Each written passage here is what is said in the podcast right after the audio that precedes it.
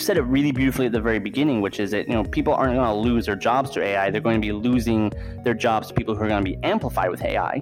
So there's there's this, this question embedded in this of, you know, the A I is not going to produce art. The A I is going to make the artist produce ten or one hundred times more art.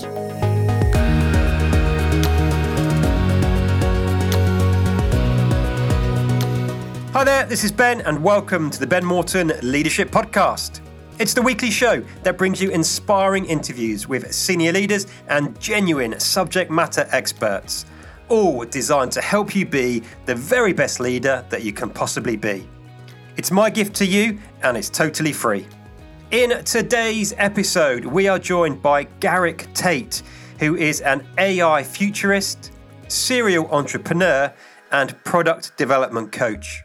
Garik's expertise lies at the intersection of A I, I Q, and E Q, enabling him to help his clients achieve increased impact, growth, and success.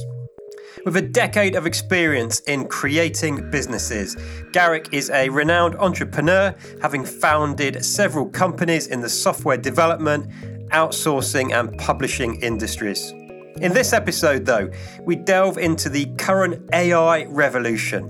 It's a timely and rapidly advancing phenomenon. Garik shares invaluable insights on what leaders need to consider regarding A I's impact on individuals, teams, and entire organizations. We explore why Garik believes that much of the fear surrounding A I is misplaced and how it can serve as an amplifier rather than a replacement for human work.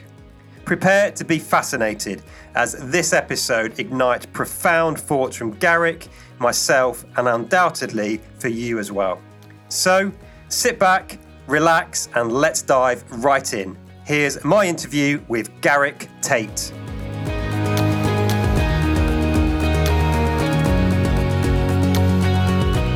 Garik, a very warm welcome to the podcast. It's great to have you with us today. First of all, let me just ask, how are you? I'm doing great, Ben. Thanks for having me. Uh, it's my absolute pleasure. Um, very much looking forward to this episode. I think it is super timely for everybody because there is just so much chatter in the world uh, related to what we're about to, to discuss. It's something I've been playing around with for the past four weeks and getting very interested in and having my mind slightly blown by it. Yep. But you've been deep into the world of artificial intelligence or or A I for, for some time now, right? Yeah, about five years. Five years, cool. So you're a true expert then, I think. Definitely taking the world by storm right now, so it's it's uh, it's a really good timing.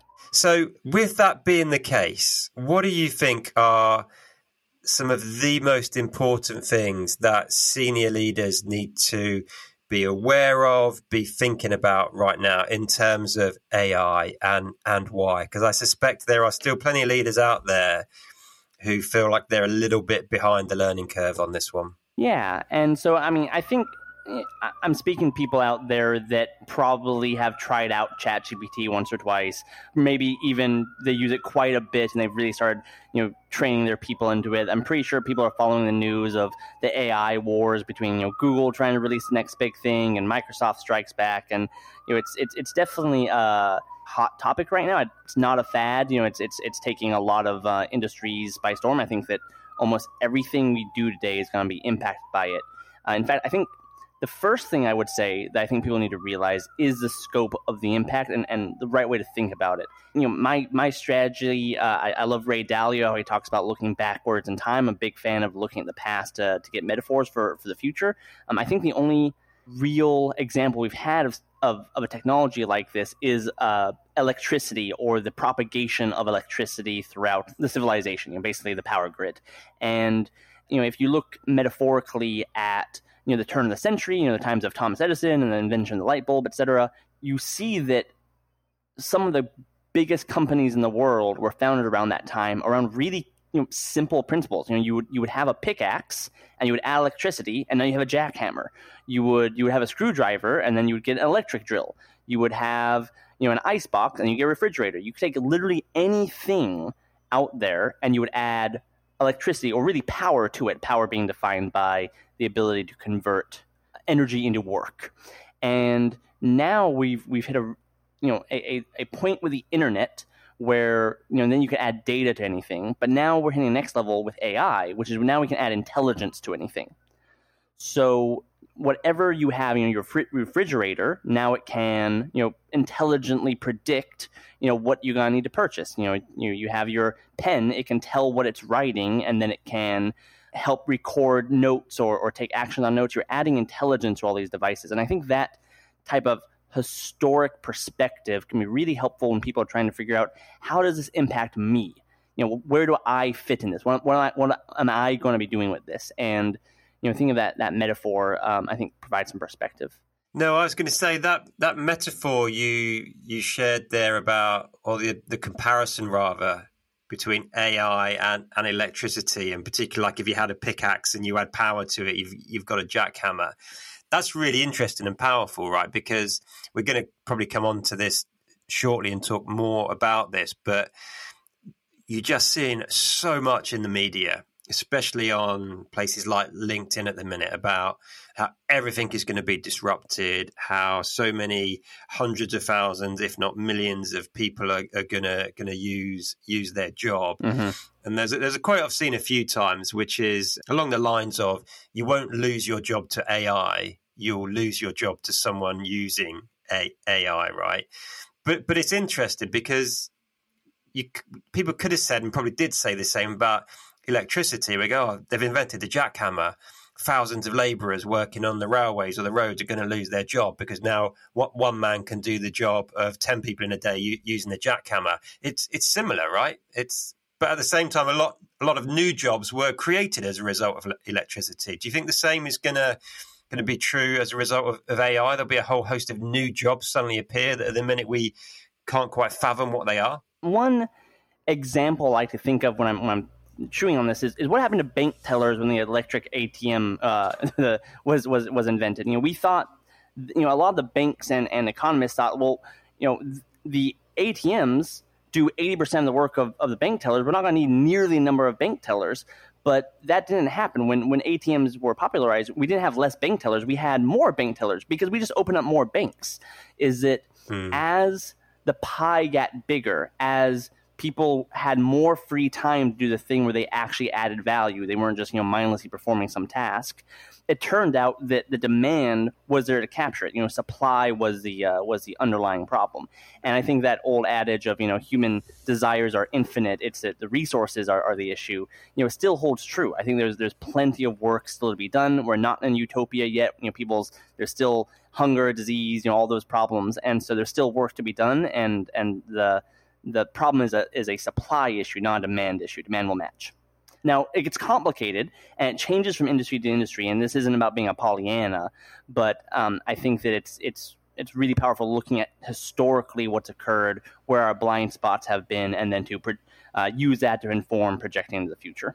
And uh, actually, that, that leads me into the second point of, of the advice I would have for leaders, that, you know, what they need to be aware of is that if you're if you're looking into the future with with worry, with pessimism, with, with fear, you know, you're, you can't be as creative or as effective. You know, the human mind is thirty-one percent more effective when it's in a good mood, when it's looking optimistically in the future. And if you're scared, the, the yeah. blood flow goes away from your neocortex. You can't make the kind of creative decisions you need to make. And so I, I think that your mindset going into this, you know, this brave new world is is one of the most important things to to get right. I, I would I would just encourage a lot more people to be optimistic for for their own for their own family, their own business, their own their own movement, uh, where possible, uh, because that, that helps you find the opportunities. So so linked to that as well, and again picking up on another of your uh, examples you used there about when A T Ms were created, we didn't suddenly find that there were a load of bank clerks on the streets looking looking for, for new jobs. When we spoke before, you said that in your view, you, you see that there appears to be a lot of fear around A I, but coming from the from the wrong place. Can you talk to us a little bit about what you, what you mean by that? Because I think certainly there is a degree of fear out there, right, amongst cert, certain communities about, uh, well, linked to A I in all sorts of different contexts. Yeah. So I'll give you one example of fear coming from from the wrong place. So one of the blind spots that hit not just, you know, the regular people outside of tech, but also people inside of tech, you know, big blind spot was we thought that the A I was going to be liberating blue collar, then low white collar, then high white collar, and then creatives. Okay. And we thought that art, you know, if you remember five years ago, you know, the big thing was what, what's going to, what are we going to do? You know, everyone's going to stop being truck drivers. They're all going to become developers and, and artists, you know, like is everyone just going to learn to paint and that's that? Do we really need that many painters? Um, but not only were we a little bit wrong, we were completely dead wrong. Uh, that it turned out that the hardest things to do to to automate were the blue collar work, and the easiest things to amplify were the the white collar work. And that that has something to do with this concept of Moravec's paradox, which pretty much can be paraphrased this idea that things that we think are easy are actually really hard. Like playing chess, be, you know, being being a, a supercomputer at chess is really easy, but picking up a knight and knowing that the knight piece is separate from a pawn piece, that's the hard part. Yeah, okay. Because, you know, the one evolutionary way of looking at it is that, you know, if uh, the oldest human skills, the, the most unconscious, the most, you know, obvious to us are the things that evolution, you know, has has been working on for the longest period of time. So we, we really underestimate those parts. And building technologies that can integrate with the real world, that is a very hard nut to crack. And so I think a lot of people um, don't quite have perspective on what are the, the, the real hard skills to amplify and which ones are easier. So that's, that's the first thing that I, I would say to grant some perspective.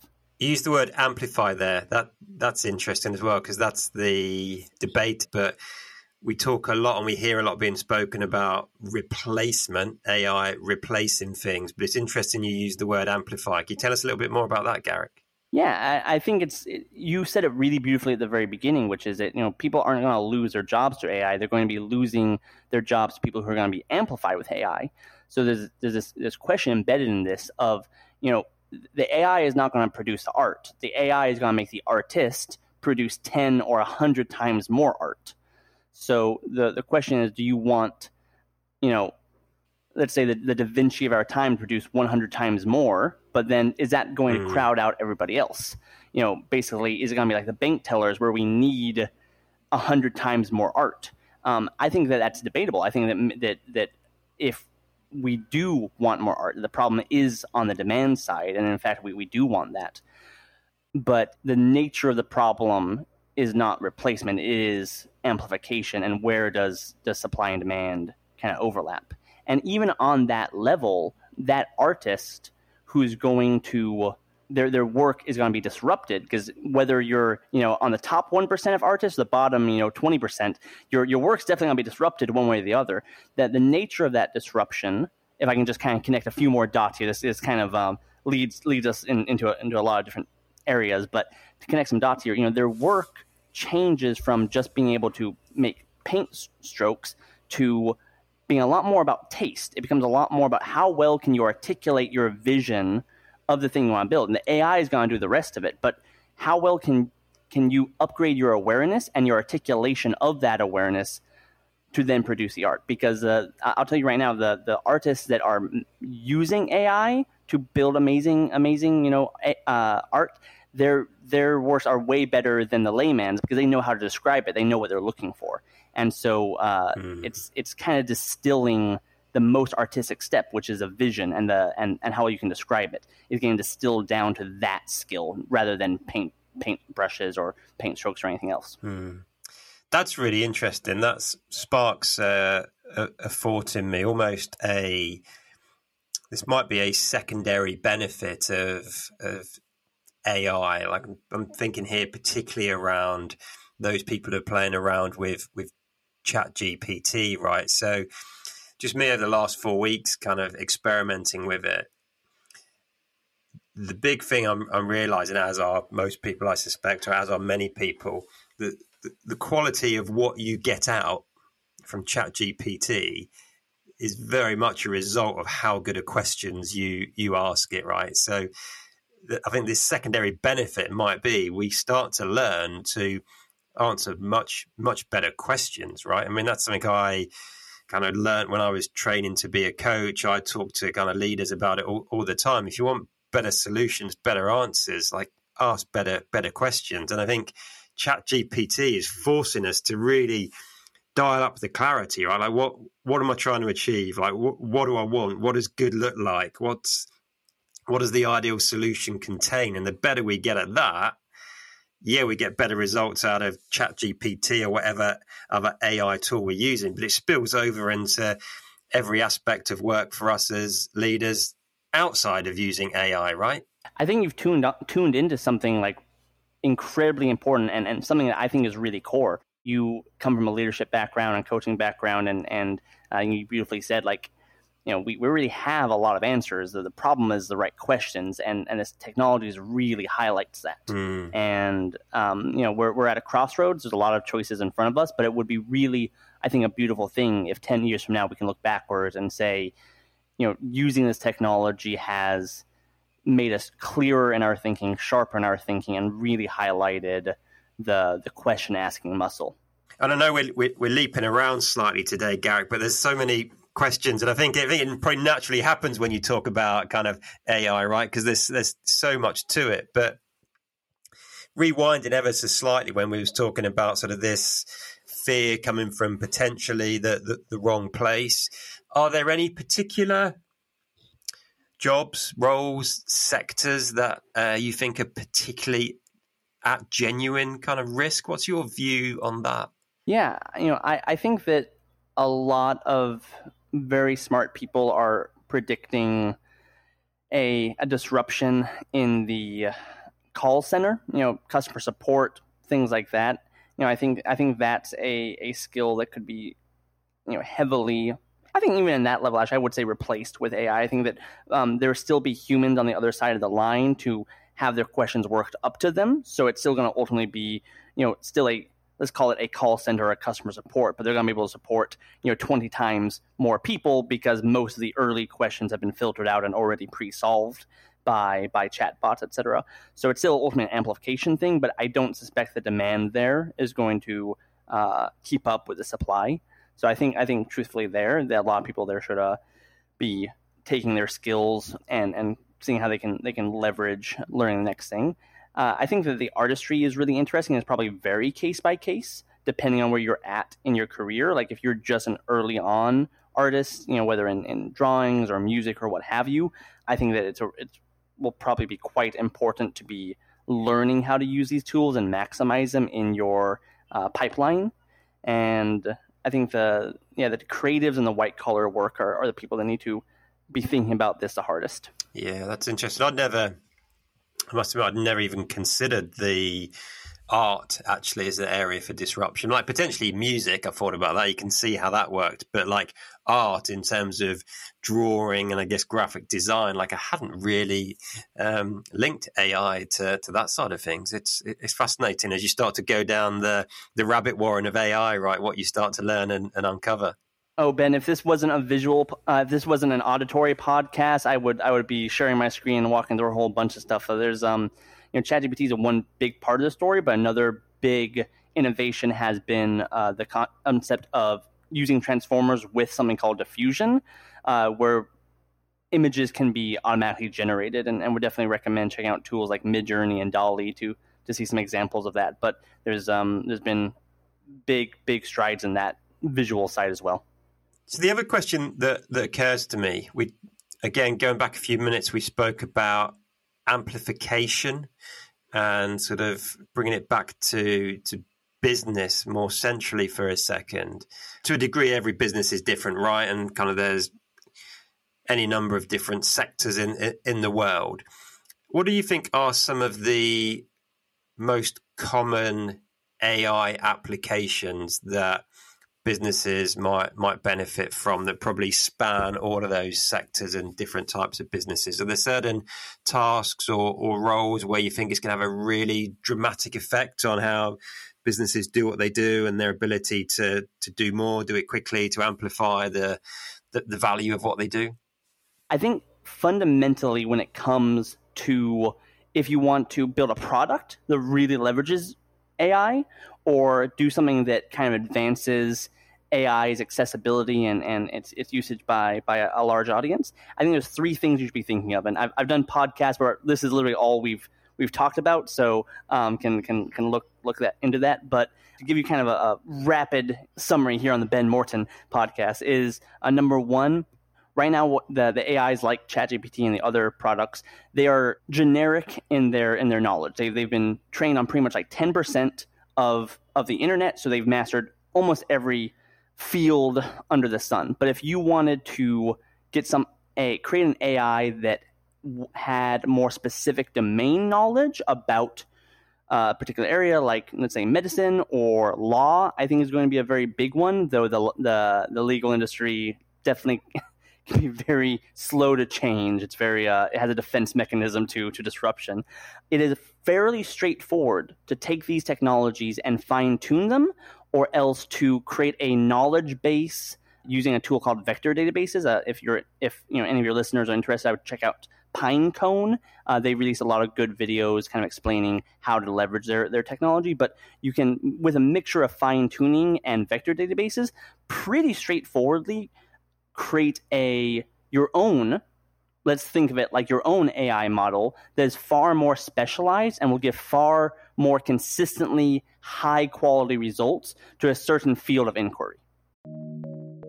Hey, quick one for you. I want to make sure that you know about my ten for ten leadership program. It's an online program that's totally free, it's bite-sized, and it covers some of the most common leadership topics and challenges that I frequently get asked about. It's also a course that gets consistently great feedback. You can find out more by heading to the online courses page of my website at ben dash morton dot com. Right. And so that, that field of inquiry could be about a particular business or a particular like product, or it could be more generically about like a whole industry, like like legal or et cetera. So that's number one, you know, training a general thing and, and specializing it. Number two is combining the strengths of different A Is. This is something that the bigger companies are already looking into. They're, you know, one of the actually let me let me take a step back here and talk about how these A Is work from the, from the beginning, especially these generative A Is. The way they operate is that they're only picking the next word in the sentence based on the previous words in the sentence. So they recognize patterns of, you know, in the in the sentence of I walked my, typically the word dog comes after that. And it turns out if you read ten percent of the internet, you're actually pretty good at that. But it does mean there's certain drawbacks. So for instance, if if you're saying what's two plus two, it will know the answer is four, because that's the pattern. But if you give it a novel problem, and actually I would encourage your listeners to do this, go into ChatGPT right now and, and type in a, a ludicrous uh, number like, you know, one million five hundred forty-three billion times and then another ridiculous number. It will output a number that looks believable when you read it. In fact, the first few digits and the last few digits will maybe even be correct, but it will confidently give you the wrong answer because there's no... there's not been a pattern of people asking that unique of a question. So it doesn't, it, it's generating it bottom up. It's generating it bottom up from pattern recognition, not from a top down way of having an internal model of reality and then playing that forward. Humans do both. We are both top down thinkers, system two, and we're bottom up thinkers, system one. And so you can get, I think, extraordinary results by taking those strengths and weaknesses of an A I and combining it with other systems, combining A Is uh, together. So one example is combining the Wolfram A I, which was uh, founded by a guy, I believe his name, I believe his name is Stephen Wolfram, which is an, an A I that's more of a calculator, and then combining that result with ChatGPT to do some really, really interesting stuff. So combining A Is for their strengths and weaknesses, I think, is a second way of uh, of producing a, a probably a, a billion-dollar company. And the third, I would say, is, you know, when you are prompting the A I, it takes a lot of work to ask the right question. I think there are going to be some tools out there that are going to make that a little bit easier, like potentially reading your entire email history and then kind of helping you auto-create the prompt of what to do next, uh, like reminders and things like that. So I think that a third category of of products is going to be things that make question asking significantly easier. Wow. Cool. Very interesting. So I guess it, you started to talk about A I like stacking there. Is that right? Where we just layer kind of one A I tool on top of the other to get better and better and more and more sophisticated kind of results and outputs, right? Which is, I think there's a lot of metaphors there of how the human brain works. You know, when, when you look at the way the brain works is we have a congress of different motivations and and uh, desires and perspectives that hopefully get to the best answer most often by debating things. So creating different A Is that have different strengths and weaknesses and kind of letting them compete. I think that is is going to be a really important next step in generating, let's call it a better intelligences. Yeah, that's interesting, right? That is to a large degree how the how the human brain works, right? In two areas, we stack new knowledge on top of existing knowledge and, and make sense of it and work out how what we're learning now connects with what we already know. And to your point around kind of ChatGPT is scanning ten percent of the of the internet and working out patterns. Yep, it's what the human brain does, right? We learn patterns so we can shortcut decision making. Like when something happens, we go, okay, I've been in a similar situation before, therefore I think this is this is the answer, what I need to do in terms of thinking or what I need to do in terms of my physical re- response and behavior. It I guess that's why it's called artificial intelligence, right? Because it's the same as human intelligence in in many ways. It's the same same logic. It's my philosophy that reality is infinitely complex, and, and that's what we've, you know, that's like Gödel's incompleteness theorem, that like maybe maybe it doesn't actually have an ending, the level of complexity. So the the human brain has been, however you know, however it was generated, um, has been built to do a pretty good job of it. And I think that we we give ourselves a lot of crap for like being quote unquote irrational, but I think that if you look at the alternatives, we're we're doing quite well. And so I think uh, the, the artificial intelligence kind of, is it modeled after us or is it just kind of running into the same problems with similar solutions? Well, it's it's honestly a little bit of A and B because it's made by humans that, you know, had what they had. But I think it's a really interesting subject conversation. Yeah. So let's come back to the, the second part was going to talk about four more established businesses that are looking to to, to grow. Kind of what are some of the main applications there, do you think, in terms of A I? Yeah, I think that if, if you can wrap your head around the fact that this stuff is generative, which means pattern recognizing, which means it's purely about what data has access to, and, and you can kind of think about that just on, on what's on the internet.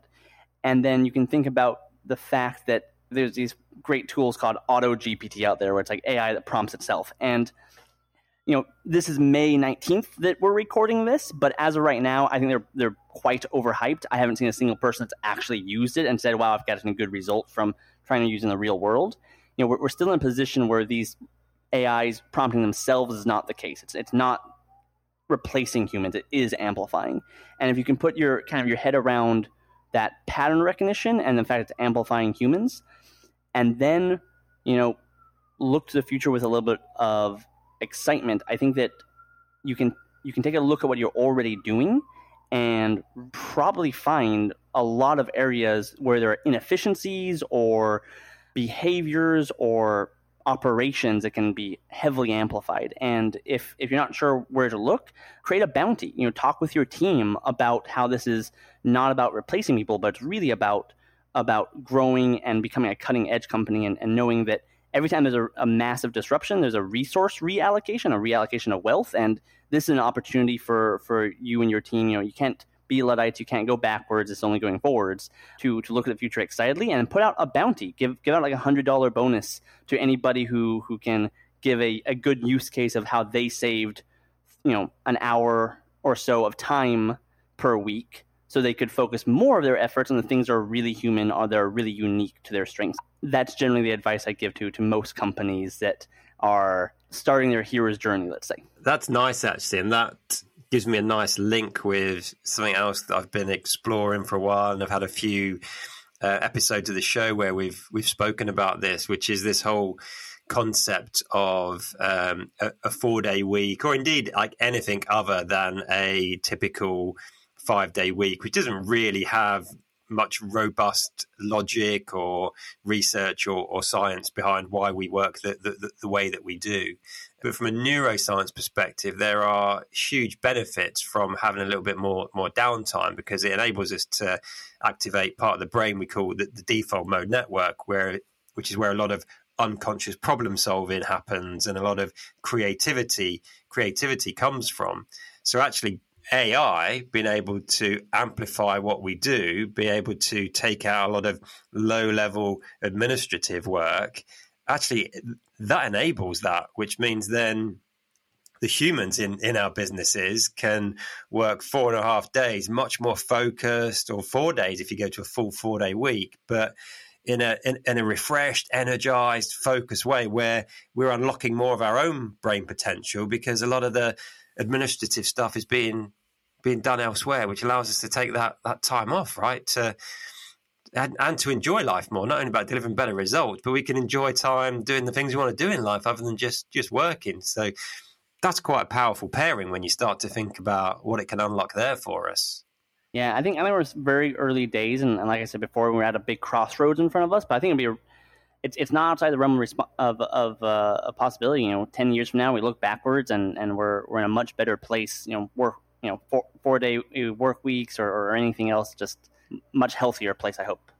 Yeah, that's that's very cool. I, that's a real light bulb moment for me, actually, there about what this could potentially un- unlock. And I think probably the more you think about it and reflect on it, have these conversations, I just think we'll start to spot, especially for leaders and leadership teams and organizations, you'll just start to spot a lot of real benefits from this that can outweigh some of the, the fears that some people might have.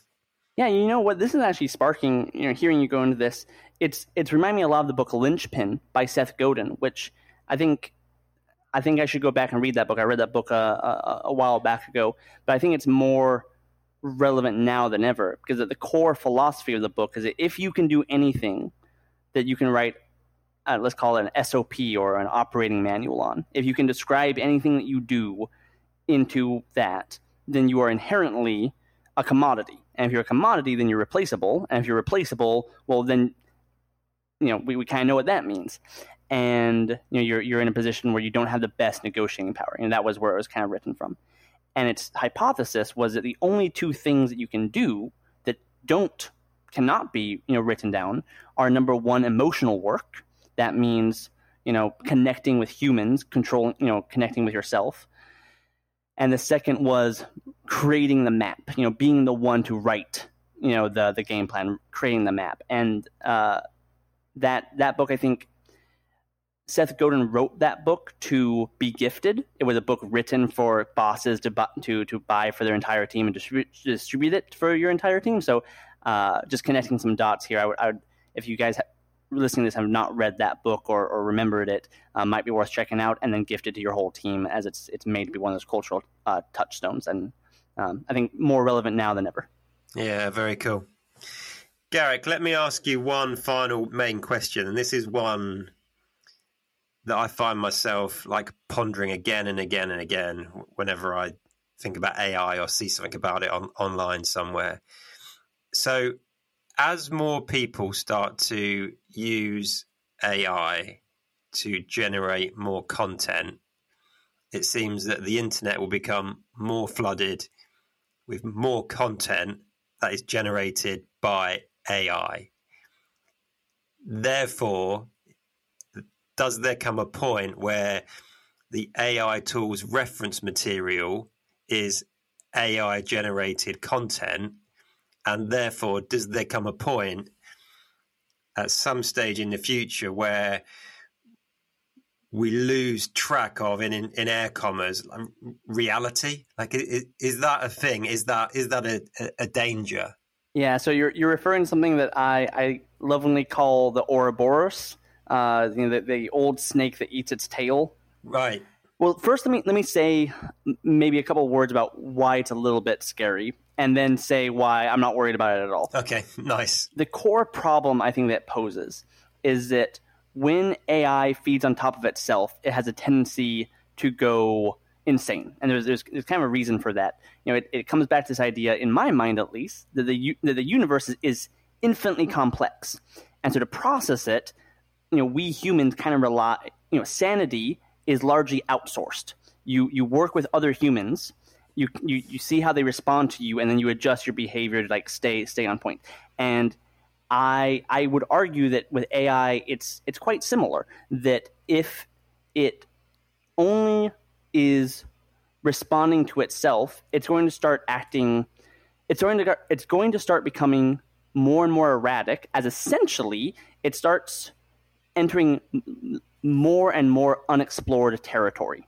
So it's going to start going down certain rabbit holes just by the nature of like of entropy. You know, like it, you know, it, it could go anywhere. It starts from ground zero, and as it starts generating more data, if it's just feeding off of itself, it's going to eventually go down the deep end, some rabbit hole somewhere. Yeah. And then as it starts going deeper and deeper down that rabbit hole, it's going to start burrowing outside of, of the realm of, of human intelligibility. So in, in one example of this that you know really hit the news, like I forgot how many years ago, but you know, Facebook had created two chat bots to negotiate something, and they ended up making their own language. And I'm I'm at the limits of, you know, this, this is an area a lot smarter people than I have commented on, but I I would perceive that that's a lot more about them going insane rather than truly creating a a robot language. I, I think it's a lot more just that they're becoming less and less intelligible. Because I think that case is becoming a bit of an urban myth, actually. I've heard various variations of that story about which company it was and two different companies and the cables being pulled out of the servers because they was talking in some made-up language and they were scared. I, yeah, I think I think yeah. that's a little bit of a game of telephone. It was, uh, I believe it was Facebook that had created it, and it was... Um, I believe they were simulating a negotiation, and they ended up um, becoming less and less intelligible. Got you. So, so there is a worry that if it's only feeding on itself without us to ground it, and you know, we humans need other humans. There's no such thing as a sane hermit. Without that that social interaction to, to ground it, it, it can it can become less intelligible. The reason why I am not worried about that is essentially because it's a known problem. So. The the things, you know, it's it's not a black swan. It's one we're very, very aware of. And I say I say we, you know, the, the engineers working on these programs. We are incredibly smart at dealing with, I'll call it white swans, with, with known problems. Um, so to, in, in this case, just to throw a little more meat on the bone of what a solution might look like rather than just kind of leave it out and say like, oh yeah, like we'll solve it somehow. Um, I think that some of the tools in our tool belt are, we're pro- we hear a lot today about a post-truth world.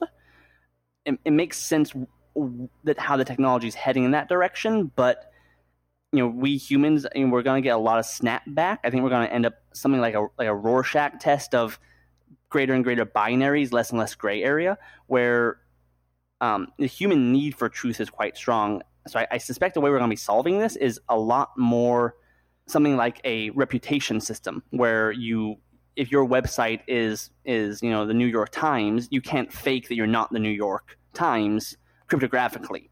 And so then the algorithms that, that crawl the internet and, and rank this stuff and consume this stuff are going to start create, relying a lot more on the trust of individual actors and individual content producers. Got you. Yeah. Um, I think also that we were talking before about like narrowing some A I so that they become more consistently high quality, like, you know, legal bot or med bot. And I think those are going to start really taking the forefront on some of the most, um, on a lot of different, different domains, and we'll probably end up higher quality content than, than we might otherwise have, have predicted. Fascinating. Garik, I could sit here for another forty-five minutes continuing to, to explore this with you. It, it's been like really, really interesting. But that said, let me bring things to a close for, for this episode with a couple of my regular quickfire questions. Now, the first one of those, you've, you've mentioned quite a few already, actually, but what would you say is the one book that has really had the greatest impact upon you? I, I think if you're if you're worried about A I, I would definitely recommend Linchpin just, just from this conversation. The book that's made the biggest impact on me in life, though, I'll give you three rapid fire. Uh, Awaken the Giant Within by Tony Robbins. I love that book. That's like a user manual for the human mind. If you're interested in neuroscience and high performance, I would recommend Rise of Superman by Stephen Kotler. That's an incredible book, and and is, you know, is really a masterclass on on on neuroscience for uh, con- you know controlling your own brain. And the third, I would say, is Obstacle is the Way. Go very, very old school Stoic philosophy. Yeah, I love Obstacle is the Way. I read it multiple times. It's brilliant. Yeah, great book. And Garik, final quickfire question. Um, what would you say is the one item other than your mobile phone that you would immediately go out and replace if it were to be lost, stolen, or broken? I think I'd, I'll, I'll give a couple couple uh, boring answers. You know, laptop, super important, and uh, a journal. Uh, I, th- I think a pen and paper is is something that is, is invaluable for, for thinking thoughts thoughts through. Yeah, that's a common one amongst so many guests, uh, like a nice pad and a pen, a journal, and a decent quality quality pen. Yeah, brilliant. Garik, thank you so much for your for your time today. It's been a fascinating conversation. As I said at the beginning, so timely. And I think there were so many pearls of wisdom that you've you've shared, and what you've shared as well has certainly sparked so many ideas and thoughts and things for me to go and explore, and no doubt it'll be the same for everybody everybody who's listening. So thank you so much for sharing your your knowledge, expertise, and wisdom on this topic. Really appreciate it. Been a pleasure. Thank you, Ben. So just before you go, let me say thank you for joining us on this thought-provoking episode. I really hope it resonated with you and has created some valuable insights. I genuinely value your feedback, so please do connect with me on LinkedIn and let me know your thoughts. I'm on there as Ben Morton Leadership. You can also find a link to a feedback and contact form in the show notes for your convenience. But before you go, I have an exciting opportunity for you. In the show notes, you'll find a link to a competition that you can enter for a chance to win a full set of books from the authors that I've interviewed in this season of the show. So do take a moment to enter right now and expand your knowledge even further. All that it leaves me to say is thank you for your support, and together, let's continue to make the world a better place through great leadership. Until next time, look after yourself, look after those you've got the privilege and responsibility to lead. And as always, folks, lead on.